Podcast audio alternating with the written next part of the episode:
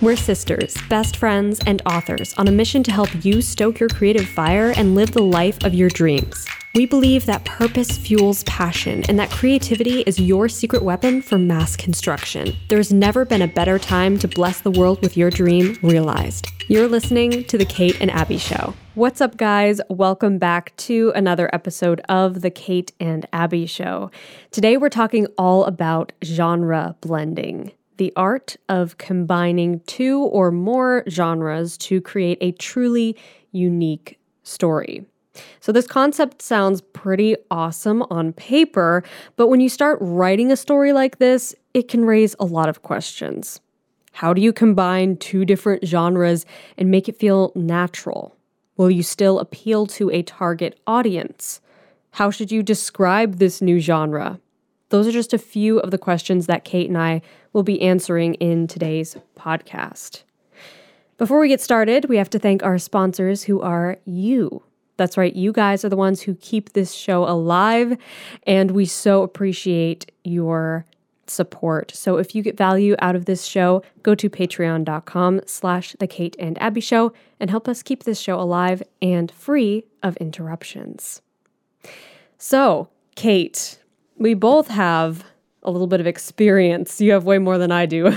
But we both have some experience in genre blending. Yes. I feel like you blend genres way more than I do, but I have done it in the past, so we can both like talk from our different experiences, because your books, definitely I would consider some genre blending going on. Yeah. Yeah, I feel like a lot of people would consider them that.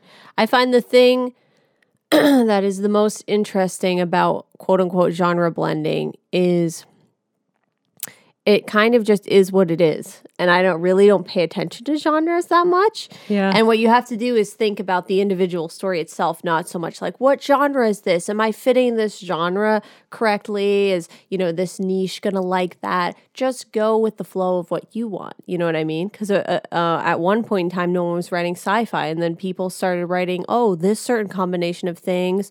Uh okay, everyone seem a bunch of people are doing this combination, and we're going to call this combination, we're going to draw a circle around it and call it science fiction. Yeah, I was thinking so about you know that I mean? with um, urban fantasy. Right. Because I think urban fantasy is pretty much like its own genre now. Yeah. Considered its own genre. And right. really that's like uh, an like a very classic example of genre blending, because you have contemporary basically right. and fantasy. So now it's urban fantasy. Right. It, it's it's like how, you know, back uh, like a few decades when people wanted to buy like a certain type of dog, right? And they would like, you know, oh, it's a purebred poodle, it's a purebred Labrador. And then like people started doing, oh, it's a Labradoodle. And it was like this fun little mixed yeah. breed. But now that's like its own breed. Yeah, it's so, like, it's so common. People are paying yeah. like thousands of dollars to get a quote unquote purebred Labradoodle. Well, guess what? That used to be called a mutt. You know what I mean? So yep. that's the thing is uh, all it is is like a combination that people have grown to like so much, and it's become uh, so much in demand that now it's its own thing. Right. You know what I mean? So yeah. it's the same thing with genres, like, oh, uh, uh, fantasy in an urban, realistic, and or dystopian environment. Right. Okay, that happens over and over. We're, you know what? Let's call it its own thing. This is urban fantasy. Right.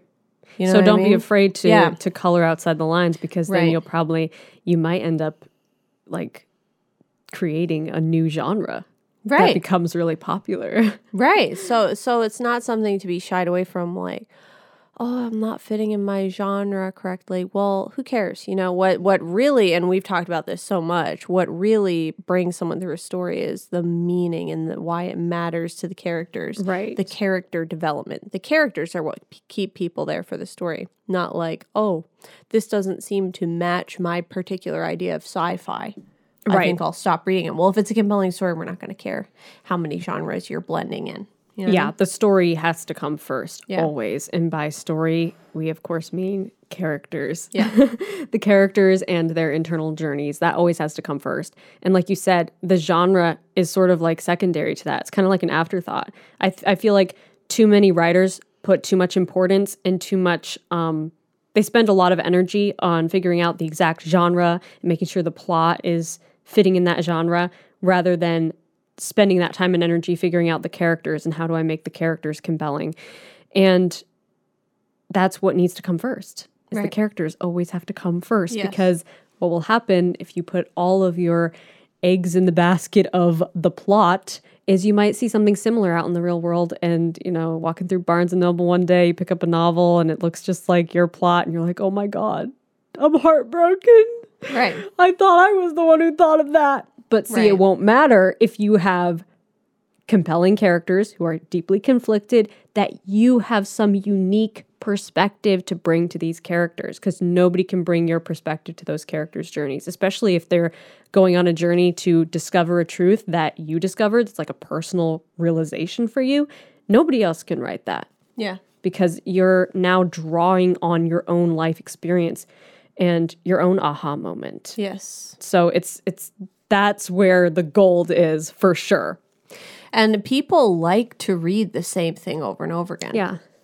So if they you do. if you like something, like they really do. Like we've talked about how and that's kind of like, what makes genres, right? Like you know? You've said before, tropes. Like you know, I love you know feel goody, uh, uh, contemporary romance. Right.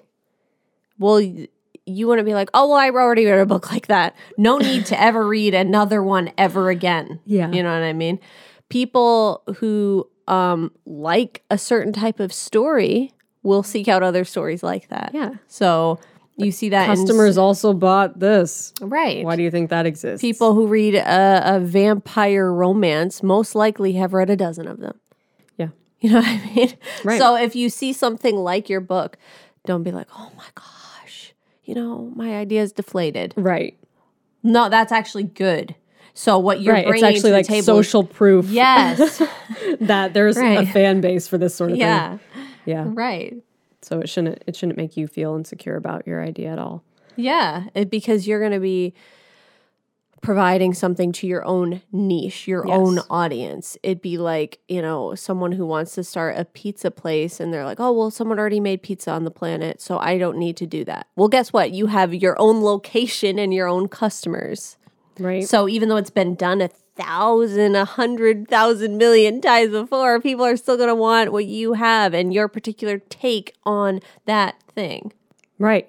Exactly. Your people are out there. We've said that before on different podcasts, but that's important to remember mm-hmm. is your audience is out there, even if you're writing something that's a little more offbeat, a little more unique. Yeah. People like that. Blend. People like to see something yeah. new and fresh and different. Look at like cyberpunk and right. steampunk. Those are two genres that I've always thought are like very niche, but there is a niche of people out there who love those stories right. and love that genre. So it might not be my thing particularly, but it's somebody's thing. Mm-hmm. So what you're writing is somebody's thing because it's obviously your taste since you're writing it. You're spending all this time and energy and effort writing something that you really love. So chances are someone else will love it too. So your people are definitely out there. And I think one of the things that stops writers from genre blending or coloring outside the lines, however you want to say it, um, trying new things. What stops them from doing that is feeling like this won't be marketable, either as an indie author or trying to pitch it to a publishing house.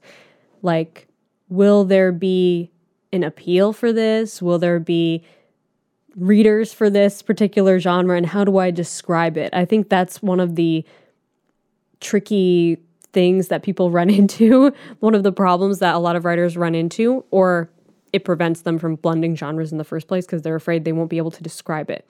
But there are a lot of ways to describe your thing, whether even if it's something super unique. One of my favorite ways to describe things, and this is especially good with um, genre blending, is to use comparable titles, but to use them in like the mashup form. So it's this meets this, and you've seen that done before, but that's one of the easiest ways to describe your book. So this is especially handy if you are unsure of how to describe your book, and you're like, well, it has a little bit of paranormal and a little bit of romance, but also has sci-fi, and it also has some urban fantasy, like contemporary stuff, and there's also thriller elements. That's not helpful to anybody. That's not helpful to the publishing house. That's not helpful to your potential readers. It's not helpful to your beta readers, even. So it's so much more helpful if you can find two examples, preferably, that are a good description. It doesn't have to be a perfect description, but just gives the person a general idea of what this book is like. Like this comparable title meets this comparable title is way more straightforward than trying to list all of the ingredients, you know? Yes. It's sort of like if you made a some sort of fancy dessert and you're like, well, it has like strawberries and um, like cake and whipped cream and all listing like all these different ingredients versus being like, it's like strawberry shortcake meets something else. I can't think of any example. Confetti birthday cake. Yeah, there you go. It's like strawberry shortcake meets confetti birthday cake. Now you know exactly what that is. Versus if I right. just was like listing all the ingredients. Yeah, then you I know? get lost in like all these little details. Yeah. And I think too... Um, and you can't create a good image mm-hmm. quickly. It can kind of be like laughing at your own joke in a way to... When you start getting into um like... telling people what it is, like, oh, it's a thriller and it's this and it's this and it's this, and it's like you're kind of telling me how I should feel about yeah, it. Do you know yeah. what I mean? Like, you know, in this thrilling epic, uh, uh, uh, it's like, well, if it is all those things, I'm gonna feel it automatically. What's better is to draw my attention to what the precise premise is, the hook that will draw me in. Yeah. Like I remember Mark Dawson, and I can't remember the author. I think I want to say his name was Adam Croft. He had him on an episode a couple years ago, and I remember listening to it, and he was talking about how the you really use like the hook to pull your reader into a story, and his tagline on his book, which was like some kind of crime thriller thing, was like, would you kill your wife to save your daughter? And what he was saying is like that this like spooky question was like, oh, you know, I, from that question, I already know a lot about the book. It's going to be kind of a crime thriller. It's going to be like, you know, conspiracy chase scenes. I get all that just from that question alone, especially if I'm seeing the book cover and then I'm seeing that tagline and it has some kind of thrilling sounding name. So a lot of times we don't even need to get down in the weeds of like, it's a thriller, it's an epic, uh, you know, conspiracy theory, sci-fi. You know, you don't even need to tell me about those things or how I should feel about them, the emotions I'm going to have, because I've all, I'm already like, ooh, I bet you this will make me feel like, ah, you know, this will be a thrilling type of book to read. I kind of, what that does is it makes me engage with it rather than telling me what it is. Do you know what I mean? Mm, this yeah. is like a little bit off topic from the genre thing. No, it, it's, it is relevant though, for right. sure, because it, it goes into um, the description. Describing your book to either your the people you're trying to sell it to. So that yeah. could be your publishing house, that could be your readers, you know, um, to put it very simply. um, so that is a way better way to do it, is to come up with a a good, compelling tagline, a hook that pulls people in, using your premise, using your character's journey and struggle that they're going to be experiencing. Um And really, so it doesn't matter.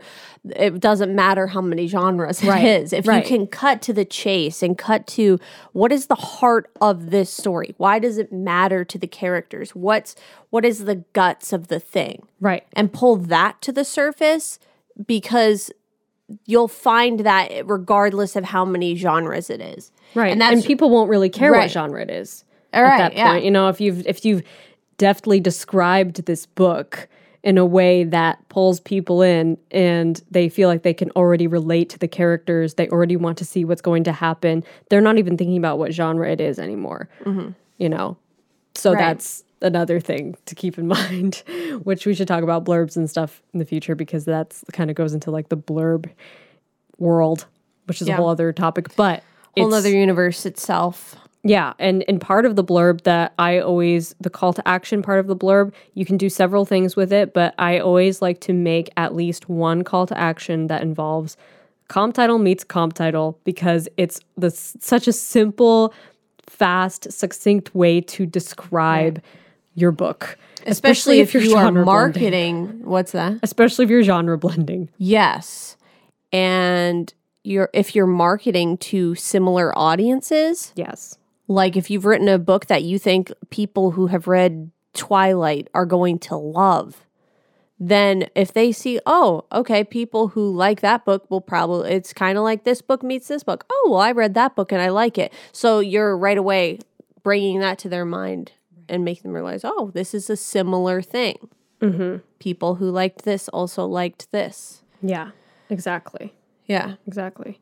And I think another thing, another pitfall to avoid with genre blending is adding too many ingredients is one of the things that I think, and this goes to um, focusing too much on genre. I think people trying to make their story unique by just putting in tons of different ingredients, which doesn't work all the time. So sometimes that's okay. Sometimes it just seems way too overloaded with all of these various elements that are like sort of competing for your attention. So you want to make sure that the ingredients you put into your genre blended book complement each other and they don't distract from each other. So you don't want the genre being pulled in too many different directions. Yes, it's important to focus on the story and the characters first. Always put the story and the characters first. But, and then once you start doing that, actually, you won't even think about how many different genres can I add to this mix to make it unique? Because now your uniqueness is coming from a different place. You know, I think a lot of a lot of writers who blend genres rely too heavily on, well, this has to be super unique. And then you start making some bad moves by putting too many different elements in it and trying to make them all work together, but then they end up distracting from each other and not really complementing each other. So that's a good thing to keep in mind, as well as your people. Keep your people in mind. Who's going to be reading this? What's your ideal reader look like? Is it you? And if so, what would actually appeal to you? You know, what different elements from these different genres come together well and complement each other? Sort of like, you know, making food, making a smoothie. You don't just put anything that's good for you into the smoothie and blend it because it won't taste good. You have to put things in that complement each other, and it can still be healthy and great, but it has right. to complement each other in order for it to be palatable and yummy. Right, like you don't want a bone broth blueberry smoothie. Yup. Uh, that sounds exactly. so bad. Exactly. So it might be good for you, but it's like, uh, no, no, thank you.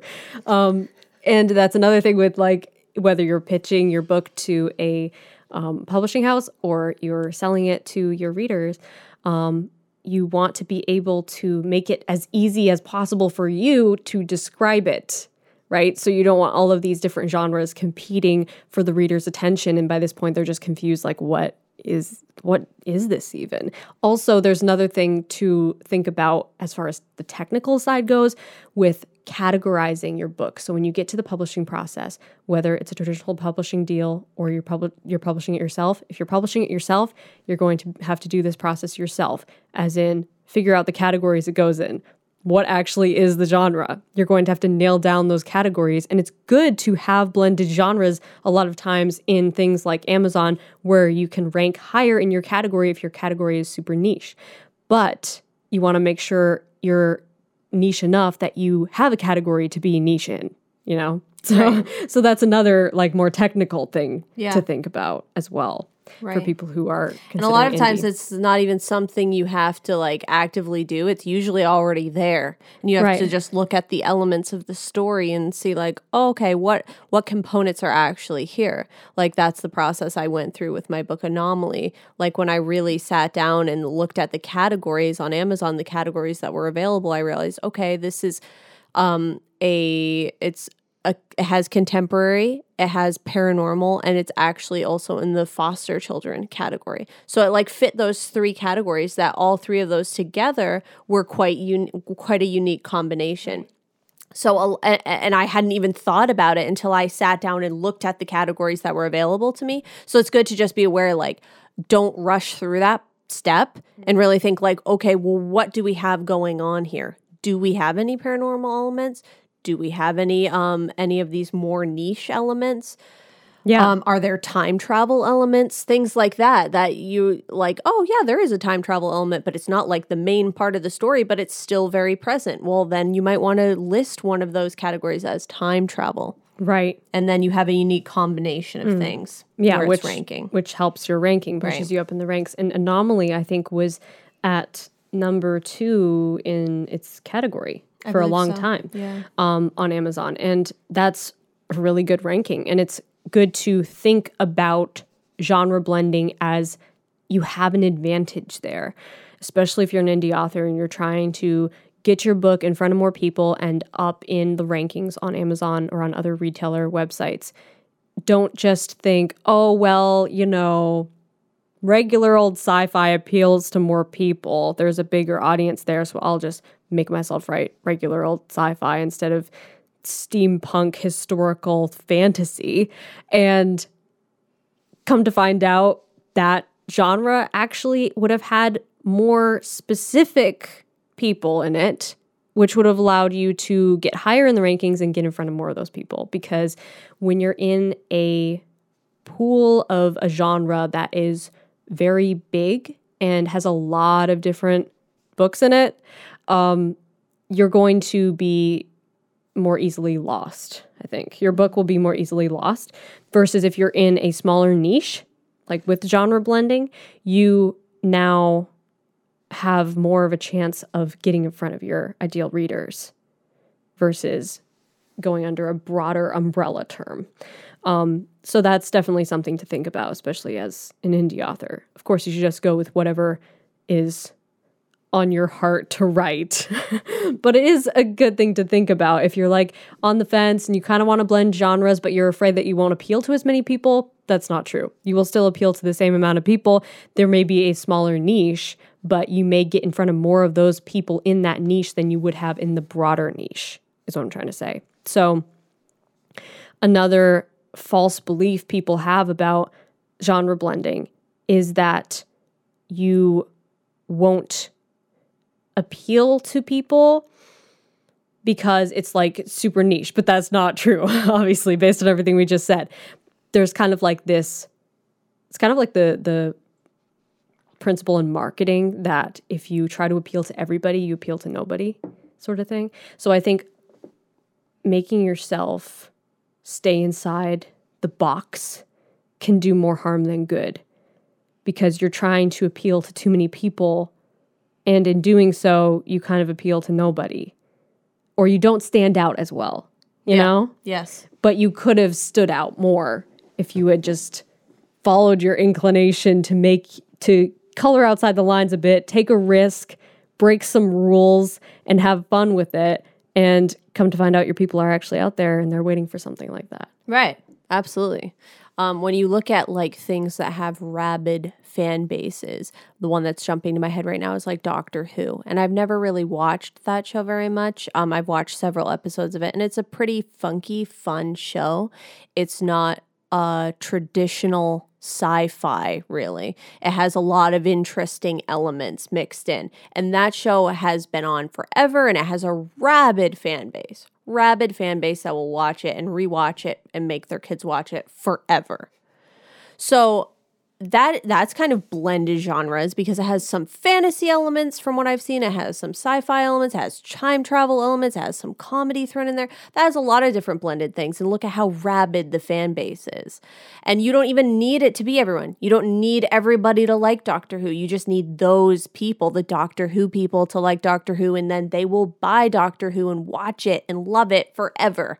Right. So that's the same thing with whatever it is you want to write. So if you write your... you know, oh, it's kind of weird, whatever. People like weird stuff. People like different things. People like something that's different from every other thing they've seen before. And if you establish a fan base of people who are enjoying your stories and want to come back for more, you don't need everybody to like your book. Not yeah. not everyone's going to like your book anyway, so what does it matter? Yeah. So d- don't even try to get everyone to like your book. All you need is your people to like your book, and they'll keep coming back for more. And like you said, um, it, let's say you have this really unique element in your science fiction, but you're just going to call it a science fiction and you're not going to try to mix too much genre. Well, people who would have really appreciated that element won't be able to find it in the gigantic pile of just science fiction, whereas they would have found it in like the science fiction slash time travel slash tree houses category. You know what I mean? Okay. Right. So uh, those people would have actually found it there. So like you were saying, don't be afraid to branch out, mm-hmm. because that's actually how your people, your niche will notice you yeah. faster and more efficiently. Yeah. one hundred percent. I heard somewhere that you only need one thousand true fans, and that's like all you need for your career, because you can, really, yeah. if you sell, if you whatever you sell, I mean, you could sell a higher ticket item, obviously, but if you even if you're just selling a book, you only need a thousand true fans, and by true fans, I mean people who buy everything you make to sustain your career. Wow. So thinking about that and like, yeah, you can look at all these role model authors who have like millions of fans, but really you don't need that. Like you only need a very small group of true fans who love you, like you were saying, and would buy anything you put out there and will rabidly be a fan of it. And you're set. You're good to go. Yeah. So I'm sure there's at least a thousand people out there right now who want to read your book, your genre, and they love that sort of thing, exactly how you do it. So that's something to remember about genre blending. So I think we covered a lot about this top on this topic in today's podcast. I always like to end with a quote, and this quote is by Mary Lou Cook. Creativity is inventing, experimenting, growing, taking risks, breaking rules, making mistakes, and having fun. That's one of the most important ones, is there at the end, having fun. So, so make sure you have fun while you're writing and blending genres and making your own new cool thing. So if you enjoyed this episode of The Kate and Abby Show, please share it with a friend. We always appreciate that. Also give us a nice rating. And again, thank you to our patrons. You guys are amazing. Your support keeps us going. If you get value out of this podcast, go to patreon.com slash the Kate and Abby Show and help us keep this show alive and free of interruptions. Also, be sure to check out the video portion of this podcast. You can find that at Kate's YouTube channel, which is youtube.com slash K-A-Emmons. And you can also find a ton of great writing resources on my channel, which is youtube.com slash Abby Emmons. Until next time, stay stoked and rock on.